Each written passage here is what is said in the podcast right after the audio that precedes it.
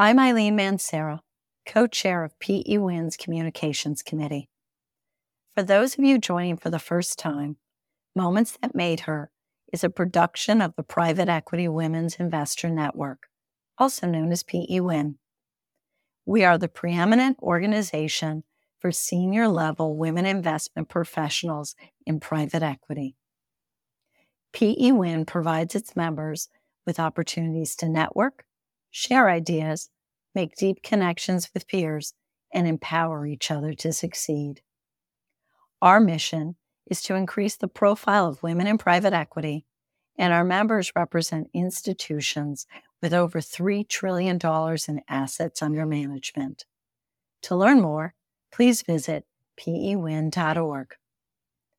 The host of Moments That Made Her is Kelly Williams.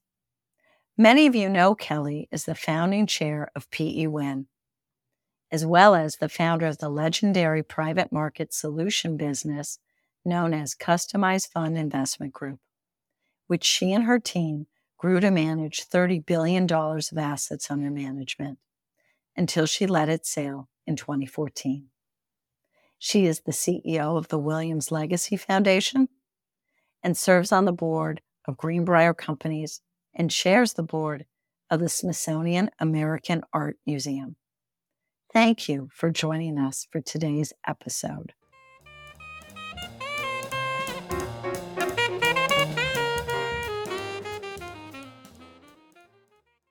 Welcome to Moments That Made Her. I'm Kelly Williams, your host and the founding chair of the Private Equity Women Investor Network and the CEO of the Williams Legacy Foundation. I am thrilled to have a really extraordinarily interesting guest with us today, Alison Nankivell, who is the incoming Chief Executive Officer of the Mars Discovery District. We're going to do something a little different this time because I think what she is doing is so incredibly fascinating. I'm going to ask her to do a little spotlight and tell us what the Mars Discovery District is and kind of what the thinking is behind it and and who the the key stakeholders are. So Alison, let me turn it over to you and welcome. Thank you, Kelly, and thank you for the invitation. Mars is a complicated beast to explain, so let me try my best. MARS stands for Medical and Related Sciences, and Mars Discovery District is a unique innovation platform, in fact, the largest urban innovation hub of its type in North America that uh, was created in around 2005 by a combination of corporate, philanthropic, and government funding to bring together a unique set of uh, individuals who are fundamental to the proper functioning of the innovation ecosystem. So it sits at the heart of where the University of Toronto and the University Health Network, Network which is the core of um, an academic area of research in downtown Toronto, and it's unique in the sense that it has 1.5 million of real estate space that it owns and manages, in addition to having a full suite of advisory services it provides to startups at all levels, as well as having an internal venture capital fund and a capital advisory side. And what's particularly unique about the real estate side is it has both office space for corporates who want to be near those startups, and the startups, of course, who have offices or shared space in Mars, but equally, it has wet labs and quite a significant number of them to support the growth of life science startups, and particularly the biotech area related to AI drug discovery, which is a growing and important area for the advancement of uh, health sciences. So it's a unique place because it brings together researchers, uh, startups, academics, corporates, VC funders, and it really is an ability to drive both thought leadership as well as that convening and partnership that comes from having everybody in the same space. Wow, incredible. I spent a fair bit of my career tangentially touching these spaces because I did a lot of regional investing and trying to ignite the ecosystems in various regions of the country, those that often aren't given enough credit for the innovation that they do spark here in the United States and working with technology transfer departments of universities and working with the venture capital community and trying to get them to talk together. But the idea that you have all of these tools in your toolkit is really fascinating. I, I already know that I want to have you back and hear more about what's going on and how it's been going. But would you share with our listeners a little bit about how you came to this role and what your prior role was? Yeah, no, happy to because it it I don't think I look like the typical person to end up as a CEO of Mars because in fact my world for most of my private investing career has been as an LP. I started off more on the international side and in the private equity world as an LP working for Canada's Exim Bank called EDC. Most of my career was doing international fund investing in Asia. I spent 15 years in total in Asia, 12 of them living in Beijing.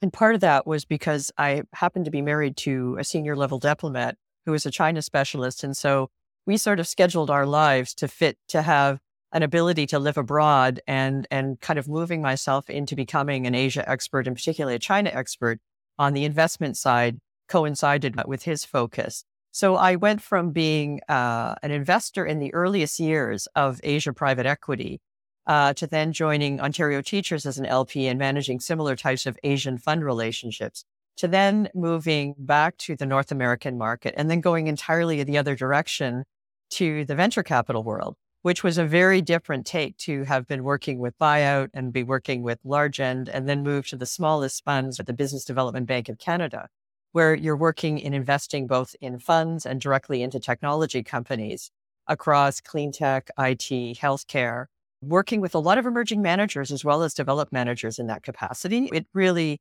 has been a very different sort of role as an LP where there's so much more mentorship involved in working at that smaller end. So it's been a fascinating journey um, because I felt the adventure of being on the Asia side and being at the beginning of a market at the opening of that was fascinating, but so has been working on the emerging manager side with those smaller managers who are equally excited as they move into developing their platforms in the North American market.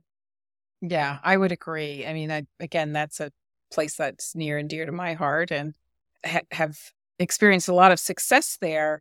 And it's often an area that I think maybe makes LPs a little nervous. But once you learn how to analyze the risk, I always say people look, you know, there's not inherent risk in the fact that it's a woman managing it or person of color. Sometimes that becomes the emerging manager basket that people fall into. The markets are the same, right? It's mm-hmm. really just analyzing what does it mean to be a newer manager? Are they new investors or is it just the first time they've run their own fund? Again, I just love the fact that you have this unique toolkit that you'll be able to use. I can't wait to have you back and to talk more about it. And it sounds like you've had a fascinating career, but I, I always like to start at the beginning. And so I'd love to hear a little bit more about how and where you grew up. Well, I've basically grown up not far from where I'm living now in Toronto. I, I grew up in the suburbs of Toronto in a very large, loving family, the youngest of four girls. I was a very kind of sporty kid, a curious kid, one who loved to be out and about. And I think because I was the youngest, I remember largely being raised by my sisters rather than by my mother, which I think is pretty normal for large families and still a very close group with my sisters now. So I'm, I feel very fortunate in that respect. I've also been very lucky that I had a very large extended family with cousins and aunts and uncles. So to me, the happiest things in life from my formative years is just having these enormous family get togethers where you have 40 people of spilling over of aunts and uncles and cousins. And, you know, those are wonderful moments. And, you know, I think that sense of stability that you have, that if you're fortunate to have that when you're young, makes you that much braver when you go off into international markets because you feel so secure in who you are and in the sort of love you have at the beginning that going off in those early years to China with my husband with a baby in tow and not entirely knowing what we were getting ourselves into and learning the language, I felt like it was a wonderful adventure to do because, you know, you had such a sense of yourself from being fortunate to have great parents, great siblings. And I just think, you know, that's that's a really strong foundation for anyone building a career. Yeah, I agree. I grew up a very similar way, not with a large nuclear family, but a large extended family on both sides. And on my mother's side, we're Italian. And so, of course, if you're an Italian child, this the sun rises and sets on you. And so you come out with incredible confidence because you're being told how fabulous you are all the time. Right. And I remember when when I was in college and decided I wanted to spend time abroad and go to live in Japan, my parents were like, "Oh, oh, sure, dear, of course you're going to do that." I'm like, "No, no, no, really, I'm going to do that." Um, but I do think that having that confidence, having a family that always really mm. believed in me and thought I could do anything, I, you know, it didn't even occur to me that I couldn't do it. They all waited with bated breath to hear reports back from Japan and hear what was going on. So, uh, and I'm actually surprised we didn't run into each other more. I worked a lot in China as well, but we'll talk more about that. So, hmm. At what point did your career path start to take you into the investment world and, and particularly into private equity? Yeah, it was a bit of a fortuitous thing because I started off on the banking side with the Canadian Import Export Bank, EDC as it's, it's called. And so my work originally when I joined them was on the business development side, working with the Chinese banks. I came into the, the side to work with the China market. I was posted as their chief representative for China, having spent an earlier stint there with my husband's first posting where I was working for the Economist Intelligence Unit Group. So I had a background of China analysis, writing on the Chinese economy, came in and sort of switched to banking and so it was really as EDC started to develop an investment program internally. And they said, well, listen, if we're going to do that, we're an international, you know, oriented financial institution. We should be investing in Asia and other jurisdictions in emerging markets, in addition to whatever we do in the North American market. So I just had the opportunity to be on the ground up as EDC started to build out its investment platform. From the beginning, it was uh, very much sort of private equity funds and um, co-invest, but the co-invest at that point was restricted only to Canadian companies. We were a little less brave about trying to do co-invest directly into emerging markets, but it was a great opportunity, as I said, because we had a chance quite early on, as a lot of the the, the largest Canadian pension funds, CPP, was just opening their office. Then others to work alongside them in some of the most formative GPs that were being created in the Asia market. So we uh, were original investors in the first iteration of FountainVest, you know, one of the sort of primary China GPs. We did the same with Kedaara, which um, also is probably one of the most well-known Indian private equity managers. When we we worked with other groups, everything from IFC to a Citibank to Asian Development Bank to U.S. pension funds. It was a really interesting time because our program was quite broad in its mandate, and so we would touch base with quite a lot of different types of LPs. And the fact that I was living there meant that I had way more time to get to know the GPs um, than others, right, who fly in and out. Having learned to speak the language, you had time to really develop that sense of where you wanted to spend time and build your portfolio. So it was an interesting but fortuitous step simply because the program got created. So let me dial back a little bit because, um, you know, did you grow up knowing that you had an interest in finance? Did you have parents who were in finance? What was your first job? I, I think it's always interesting to to learn how women find their way mm. To a finance career because we aren't often socialized to go in that direction. Yeah, no, that's an interesting question because no, actually, my my parents, my mother was sort of worked in media and my father was a school teacher. Most of my siblings were much more interested in writing and like finance and business simply wasn't part of our household. I actually fell into it because I had an interest first in journalism when I was in school. But after doing a sort of a general year of study at the University of Toronto, I went into engineering. I lasted about six weeks in engineering because I was the only of one of two women in the class at that time. And I just felt so unwelcome. It was an extraordinary feeling. And I, I, I, you know, I don't, I kind of regret that I didn't tough it out. But I remember one of the second days, somebody giving me a map to show me the one woman's washroom in the entire building. Um, because that's, that's what it was like at, wow. in those days. Right. And so I said, you know, this is probably not for me. And I switched over to business and economics. And that's where I stayed for the rest of my undergrad degree. And I was very happy in that, right? And especially on the economic side, I, think of myself very much as a sort of a macro thinker and a macro economist. And I think it wasn't a big step to be interested in finance and macroeconomics. As I said, to sort of think about, well, international business is interesting, and international business leads you to banking, and then banking led to private equity. So I think those types of things are really, really helpful. Mm-hmm. Well, so fortuitous. It reminds me a little bit of that uh, fabulous movie Hidden Figures, where there's the you know the one bathroom for the woman who's basically propping yeah. up the entire space program. Thank God for all of us that she stuck it out because I'm not sure we would have gotten Neil Armstrong back without her. But um, so as you think back on on that career, and again, you've had such an interesting career. Um, were there some defining moments that you think led you to pursue or step into leadership roles? I, I think what was fortunate for me is that I had a chance to be in a very interesting market at a key time to learn a lot about it, having been early into the China market and bring that insight back. And combine that with then subsequently working back in North America. And by the way, it wasn't just in the China market. While I was based in Beijing, we did deals in India. I was traveling all the time there, Southeast Asia. So it was kind of a very, fairly good feel for the overall Asia market. And those skill sets were very much in demand. If you think about the sort of mid 2000s to late 2000s, that was a very hot time in the market.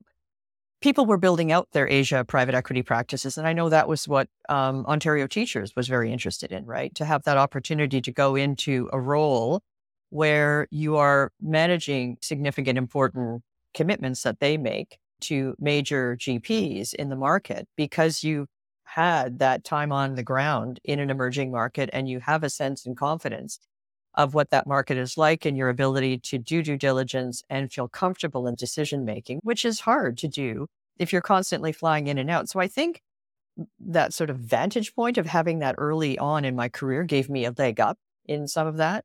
And then I think subsequently moving on from from there, um, you know, it's it's been about the desire I've always had to work on new initiatives and think out of the box. So later on, when I came back to Canada and was working in venture capital, I was brought into the Business Development Bank of Canada to set up a $1.25 billion venture program because I had some, I had a lot of fund formation experience by then.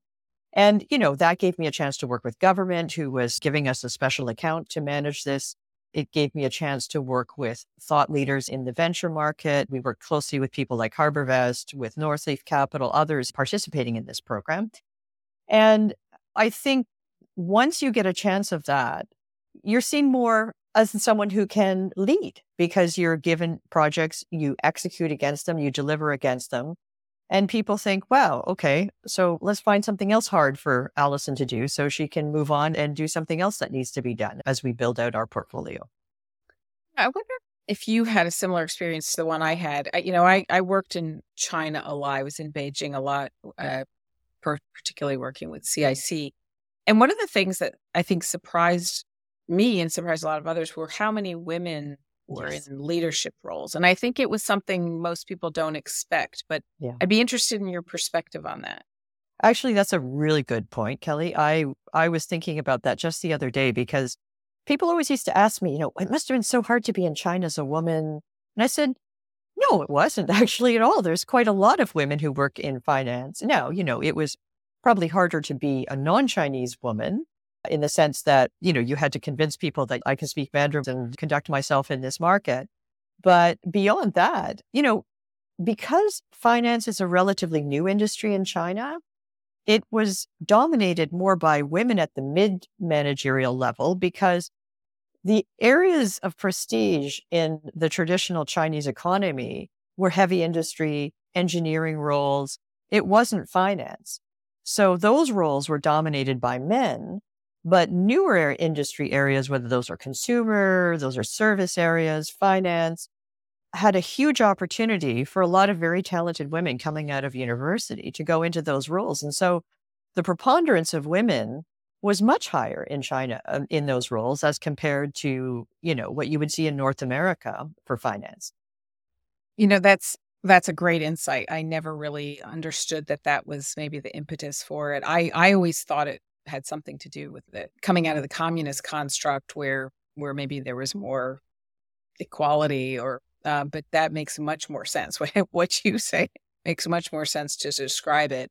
It was really my first experience ever of walking into a room where there would be entirely a group of women across the table from me. Yeah yeah Absolutely. I noticed that incredibly. And that morphed from the banking into the beginnings of the, pri- the, the local private equity and venture capital industry, because there are a lot of women far in advance of in North America who are founding their own companies and starting really interesting funds. You think of someone like Kathy Xu of Capital Today, right? There were women doing that in a way that simply wasn't happening yet in North America. So it's a very interesting uh, differentiation. Yeah, I would agree. Well, we're going to take a quick break and we will be back to my conversation with Alison.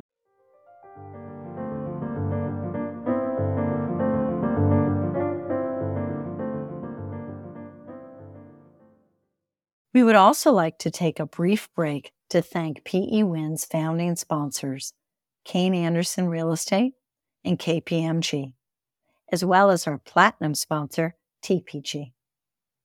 If you're interested in sponsorship opportunities, please contact us at info at pewin.org. Now back to today's guest.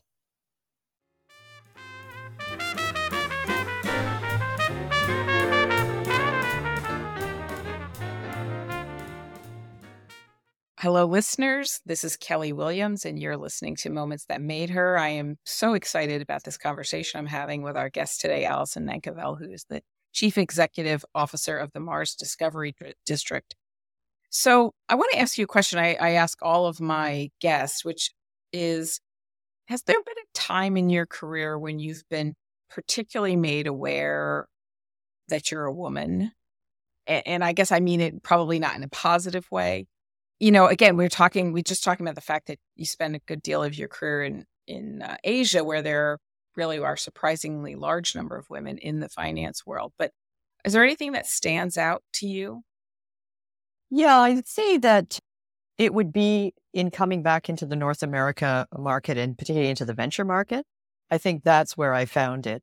Oh, there may be different cultures here, eh, you know, between genders in how things are done in in the venture capital world. It's interesting. I you know, I think we all know that there's quite a lot of women in general in the North American market who are LPs. And at all parts of and generally in larger organizations, right? Where there's often a lot of structure about how recruitment happens, how promotion happens. But venture capital, if you think about it, especially on the GP side, is a very small partnership based business.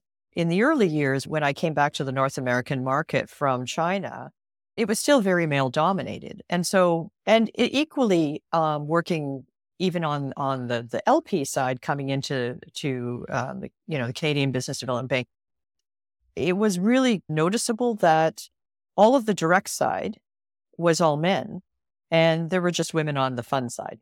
And so again, it was more LPs who were women in within the bank.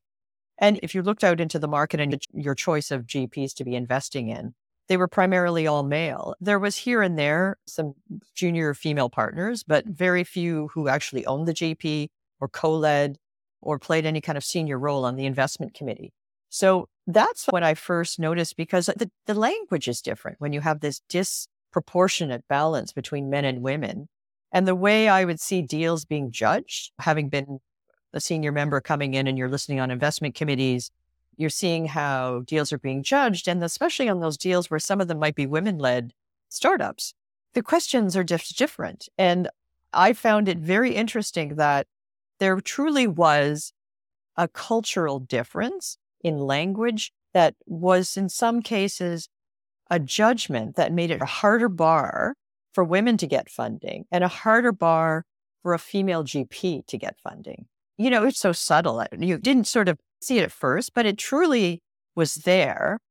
And I think there's been a great reckoning and progress from there. But I, it was it was interesting that my first sense of gender differences came from coming home to this market as opposed to being overseas.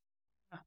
It's it's interesting. It's something I talk about a lot because when when we talk with women who are stepping out or thinking about stepping out to start their own firms, one of the challenges uh, is that they've not had the chance to develop the same depth of track record that their male counterparts have, either because they haven't within the partnership been allocated the same number of deals to work on, or their deals haven't gotten approved at the same rate right. that men have. As you say, it's the language, the way deals are challenged, it's the right. w- nature of the way you kind of gather um, that following to get your deals approved.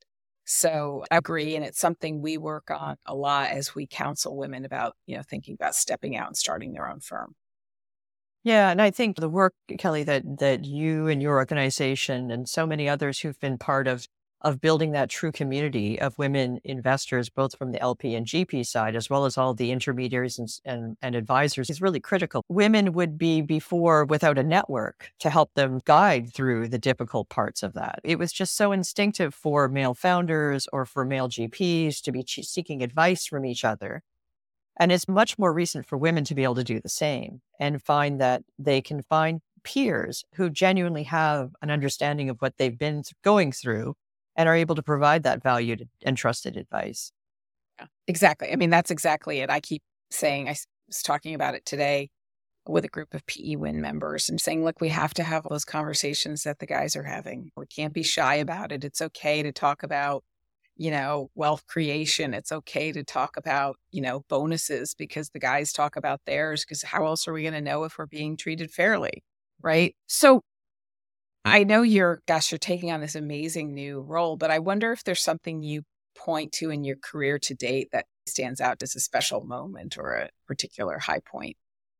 Well, there's been quite a lot, and I feel fortunate that way. One, of course, the most special ones was my time being able to serve on the board of, of Institutional Limited Partners Association, the ILPA, two years on the board, two as chair. I had the great privilege of joining when there's just so many extraordinary LPs on that board, including Neil Randall, who heads up private capital at Texas Teachers, and then his subsequent to, to his departure, Scott Ramsauer, but other people, Joe Topley from OGPP when he was there, John Hershey at Oregon State, and so many great people around the table.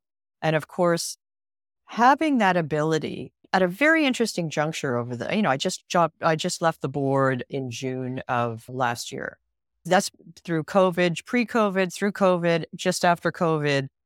Very interesting times, so many issues. We dealt with diversity, equity, inclusion, and trying to set some templates, grappling with the beginnings of how we should think about ESG and what we ask of our GPs, issues of continuation funds. How do we deal with this in terms of LPs, in terms of having the ability to properly assess these in a reasonable amount of time, given the wall of continuation funds that were coming at us in the, the 2021 time period.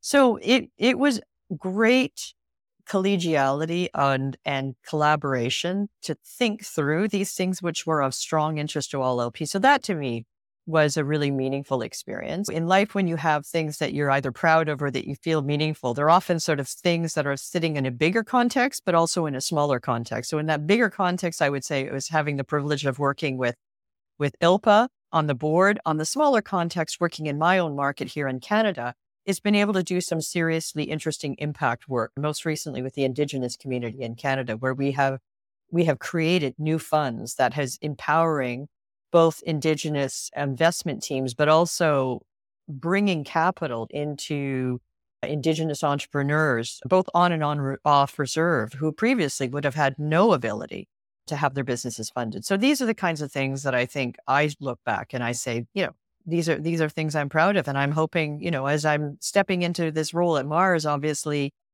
to be able to do some of those things and certainly be very continuing to be very interested in the impact side. I know from my own career, you're so busy and you've got your head down and you can't even imagine putting another thing on your plate. But sometimes when you say yes to other things, they become the most uh, rewarding thing that you do. And so I would agree. I mean, ILPA is just extraordinary. I every interaction I had with them was really terrific, and we partnered on a number of things over the years. And there are some really terrific people around the table there.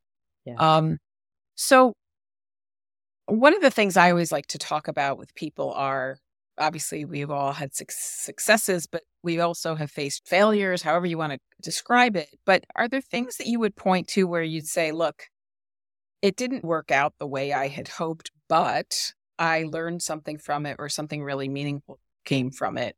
Um, is there anything you'd share with our listeners? Well, I have, like everybody, my share of failures. um, I think some of them were more on the sense of judgment.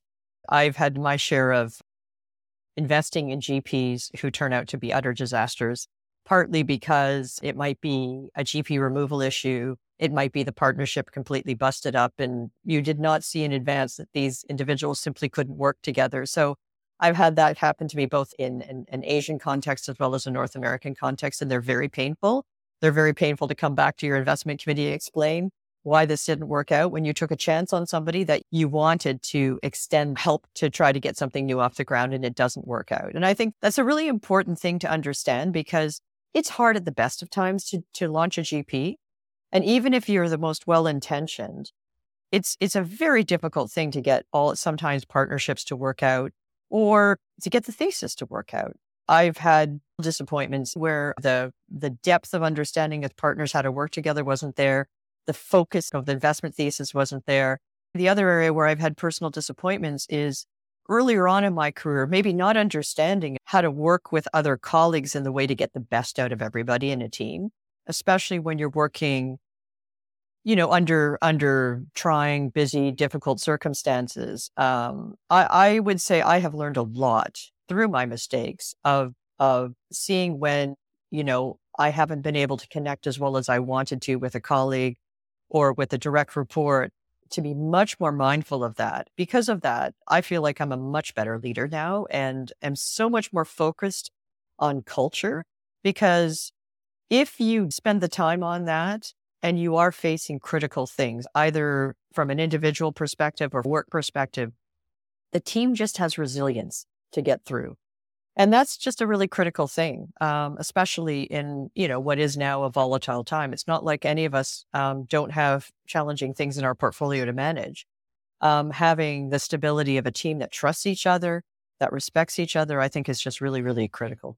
Yeah, I agree. I, I was fortunate to have a boss early on in my career who demonstrated that and said, you know, often the most challenging thing you will do is managing the person that's the most difficult, but it's probably the thing that will make you the best manager because you have to learn how to navigate that. And and I'm very much of the view that life's too short. You have to really have people around you that you can work with. You want you want to make sure you're not having people who are just, you know, yes women and just right. everybody you have kind of group think. It's there's so much value to having people who think differently, but at at the essence everyone needs to have a, the same value set, I think. Yeah, I think that I think that is really true. And I think it's funny how the investment community, I would say, has been late to thinking about this in a more strategic way. Um, you know, as compared to other organizations, but it, you, you find it now because, of course, the you know, people want the best talent in their organizations and they want to have enough, as you say, differentiated conversation of people who actually are prepared to disagree or to debate to ensure they're making the right decisions. You know, an investment committee or or a team that isn't able to challenge, including senior members of that team, is very dangerous from a risk management perspective.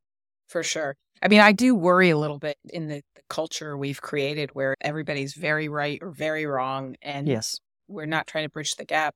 I've actually sponsored at my college something called the Forum for Constructive Engagement because I think it's at the college level that you learn how to have conversations with people of different viewpoints in a respectful way but we do need to teach our young people how to do that because I don't know that we as adults are doing a good job of modeling that these days, at least not in the broader media. Well, if you're anything like me, you're trying to manage it at least at your dinner table with yeah, your grown children. For sure. For sure. Um, well, I want to move to one of our the the fun, really fun parts of this, which is our lightning round. I'm going to ask you a couple questions and and get mm. your responses or reaction. Um, the first is, what is a great book you've read or listened to recently? Uh, so a good book that I just finished was one by Dr. Norman Doidge on brain plasticity called The Brain That Heals Itself. That seems a strange thing to be reading in the investment world, but as somebody who has a lot of interest in healthcare and technology coming together to help with healthcare, including generative AI and the need for us to be using AI for drug discovery, it was a really interesting book. Ah, wow. Sounds like a good one. I would love to read that. So, what's your cell phone wallpaper? Oh, always a picture of my cottage from the dock looking out at Lake Muskoka, where our cottage is. I have never seen better sunsets anywhere, and I never miss a Canadian summer because of that. Ah, wonderful. Yes, find your happy place. Um, if you had a career other than private equity, what would it be? So I would either be, I think, a novelist or a playwright. Uh, probably have gone the way of my more creative sisters. Love that. Are you a dog or a cat person? definitely dog. But ah. having grown up with a lot of cats, I then was a late convert to dogs. So I can't say I haven't been both in the course of my life. yeah, no, me too. Me too. Uh, I'm I'm with you. What's the best piece of advice you've ever been given? I think advice that it seems strange to say, but I had a, a very dear friend who passed away about a year ago. And he always used to say to me in difficult situations, you know, Alison, everything is just like high school. And I always found that very, very helpful because you just looked at a complex situation. You thought, well, this reminds me of difficult things when you're fighting in high school or you've got one group over here and one group over there. And it would kind of make you smile and sit back and say, this is resolvable. These are just groups of people who need to reconcile and come together in very difficult situations, either at work or in a negotiation. I always found that that just made me think, yeah, you know, these what what you go through in high school is learning to deal with negotiation and conflict resolution when you're an adult working in a professional context. Right.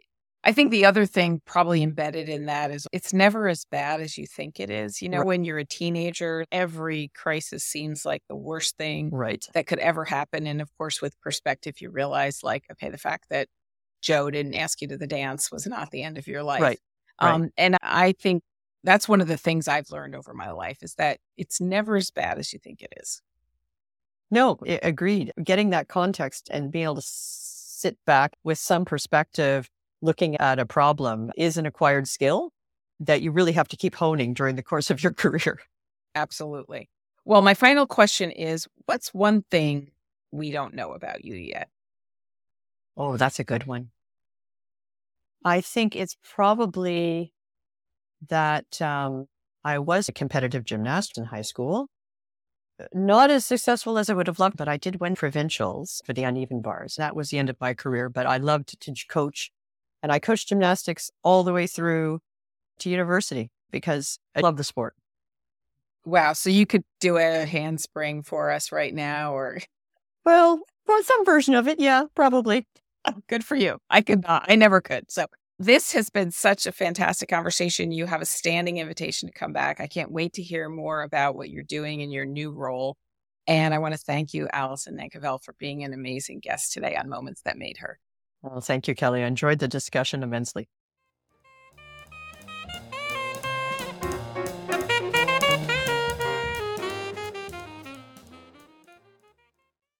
Thank you for joining us for today's episode of Moments That Made Her. I'm Scotty Wardell, co chair of the PEWIN Communications Committee. As a reminder, the content in this recording is for general information purposes only and does not constitute advice.